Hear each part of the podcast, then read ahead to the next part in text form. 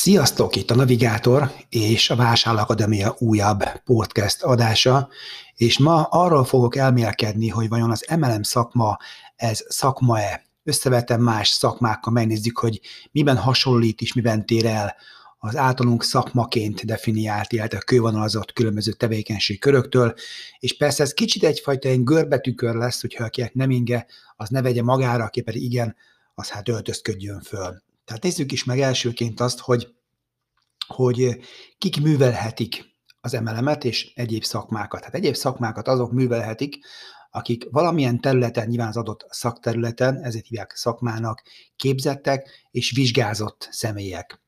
Ezzel ellentétben gyakorlatilag az MLM-ben bárki dolgozhat, bárki ténykedhet, képességeitől, adottságaitól függetlenül, Gyakorlatilag egy fiókot létrehoz négy perc alatt, ezzel pedig létre is jött az együttműködési szerződés, és már is házatépítőként ráteszi a névjegykártyájára, hogy tanácsadó. A következő nap már belép hozzá a sógora, persze nyilván tekintettel a párjára, a nejére, és már is a következő napokban már mint vezető tudja magát kommunikálni, illetve felvezetni.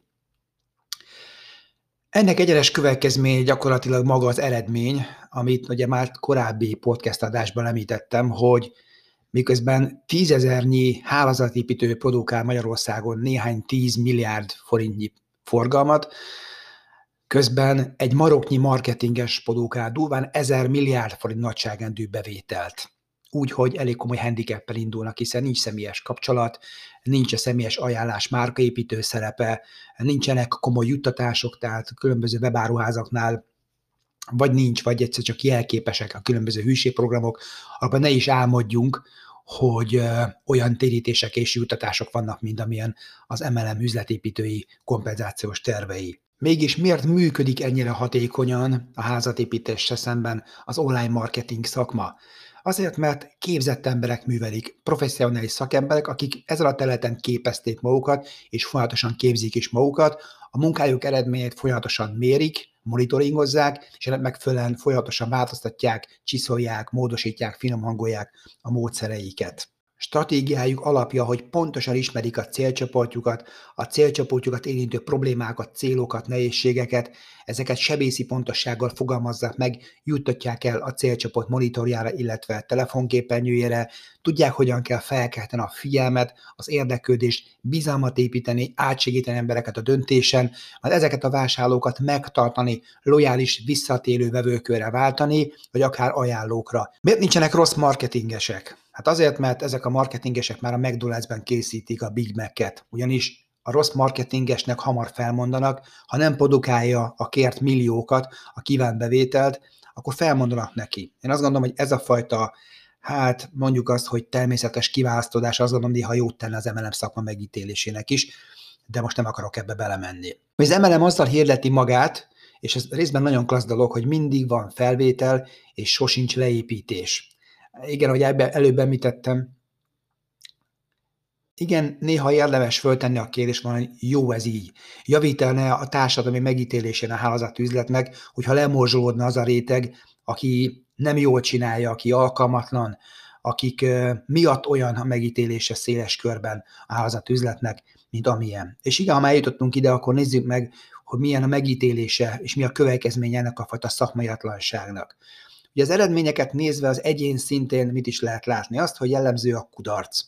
Ugye 95% a lemorzsolódás a házat üzletben, nyilván egy cégenként eltér, de átlagosan az időzemes szakmában ez körülbelül így néz ki, vagyis 5% éri el a megfogalmazott célokat, a vágyott sikert. Úgyhogy okkal féltik az emberek ismerőseiket, barátaikat, mikor belevágnak egy ilyenben, mert a statisztika alapján tudják, hogy 20-ból 19 esetben kudarca végződik, és az nem csak fájdalmas, de néha költséges is. Társadalmi szinten pedig mi az eredménye? Hát a hozzá nem értés, a dilettantizmus, a tolakodó stílus, mint kialakult vélemény a hálózatépítésről nem vett el emlegetik, mint egyfajta barátsággyilkos üzletet. Úgyhogy a társadalom szintjén rendkívül negatív ennek a közmegítélése, Ugye nem véletlen az, hogy a hirdetésebben is sokszor megjelenik, amikor valaki állást keres, hogy biztosítás és emelem nem. Ugye egyfajta szitok szóvá vált majdnem az, hogy hálózatépítés, vagy hogy MLM, vagy network marketing, ami nagyon szomorú, és még szomorúbb, hogy nem értjük és nem tudjuk, hogy ez valamilyen cselekedetnek, valamilyen ténykedésnek a következménye, és ha ez nem változik, ezen nem változtatunk, akkor a megítélése sem fog változni. Úgyhogy meggyőződésem, hogy megérett egyfajta tisztulási folyamat, amely tisztulási folyamatnak mindenképpen feltétele a képzés, az önfejlesztés. Mi változtatna ezen a helyzeten? Hát mindenképpen az, hogy először is nem kellene mindenkit boldog-boldogtalanat beléptetni, beszervezni. Még a CIA, a KGB és a Mossad is megválogatja, hogy, hogy kit toboroz be, kit léptet be, ezért elit szervezetek eletében az MLM-mel. Ehhez kellene az a fajta felfogás is, hogy nem a hálózat produkálja a bevételt, tehát nem a létszám, hanem a forgalom. És ugye ismert a Pareto elv, ha nem, akkor bárki googlizzon rá, ugye azt jelenti, hogy az eredmények 80%-át a 20% produkálja. Akkor vajon miért fordítanál munkát, fektetnél időt a 80%-ban, ami csak szétforgácsolja az idődet? Inkább keresd meg azt a 20%-ot, válogass le azon embereket, ne toborzásról, hanem válogatásról beszélünk, hogy eldöntöd, hogy kibefektetsz időt, energiát, akivel majd egy jó partnerként, szövetségesként fogsz közös, hosszú távú előnyökre épül együttműködés kialakítani. És a másik a kiválogatás mellett ugye a képzés.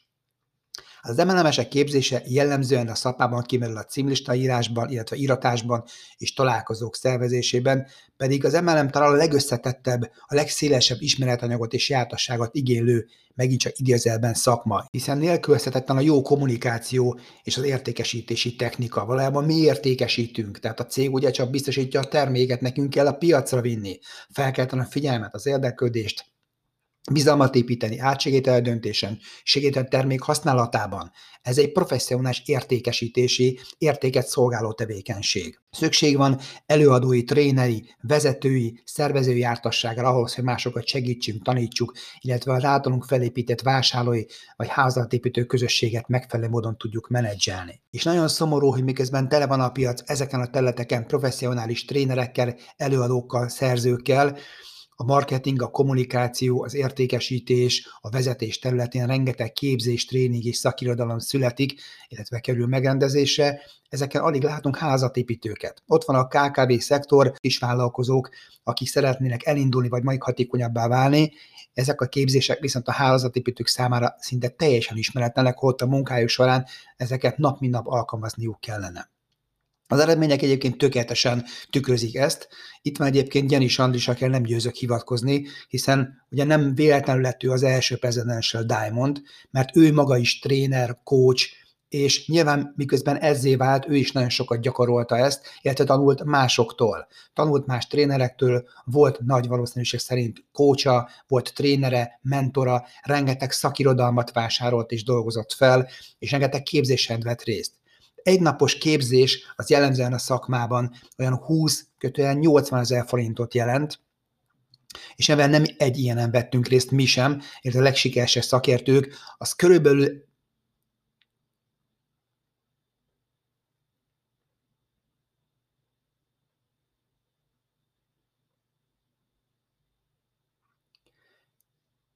És nyilván a sikeres vállalkozók azért fizetnek ki ekkor összegeket, mert az ott tanultakat alkalmazva nyilván ennek többszörösét produkálják bevételként, illetve eredményként. És már is nem tudom nem idehozni azt, hogy a nem alkalmazott tudás az valójában nem tudás.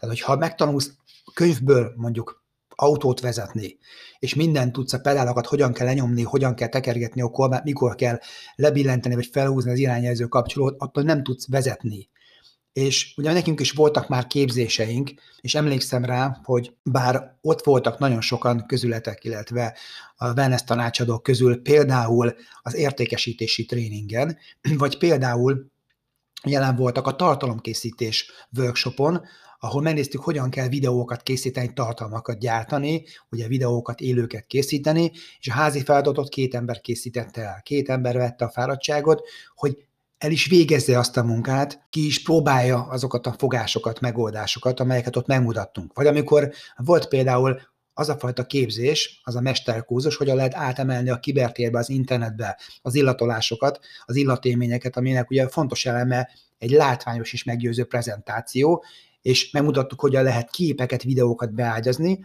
és adtunk feladatként, hogy készítsétek el akár csak egy pár slide-ból álló ilyen prezentációt, és hoztátok meg velünk, nem csináltátok meg. Semmit nem ér az a tudás, amit nem alkalmaztok a gyakorlatban, mert hogy nem rögzül, és főleg nem fog működni és eredményt produkálni. És már ez az adás nem a Vásár Akadémia promóciója, ugye meg kell hegyeznem, hogy a szakmai napon, ami a költsége nem 20 ezer, hanem csupán 2000 forint, azaz előadásonként, ahol minőségi szakértők vannak jelen, 400-400 forintot jelent, nem néhány tucat embernek kéne jelen lenni, hanem ezereknek, mert körülbelül ekkor az a létszám, aki jelleg szeretne fejlődni, és több pénzt kivenne a házati üzletből, illetve elégedetlen a mostani eredményeivel. A vállalkozás fejlődése elképzelhetetlen a vállalkozó fejlődése nélkül. Mindenki gondolja át, hogy mit tett saját érvényesülése, saját fejlődése, a vállalkozása fejlődése érdekében, és a szakma jobb megítélése érdekében. Én nagyon bízom benne, hogy ez a mai adás legalább gondolatébresztőnek hasznos volt számodra.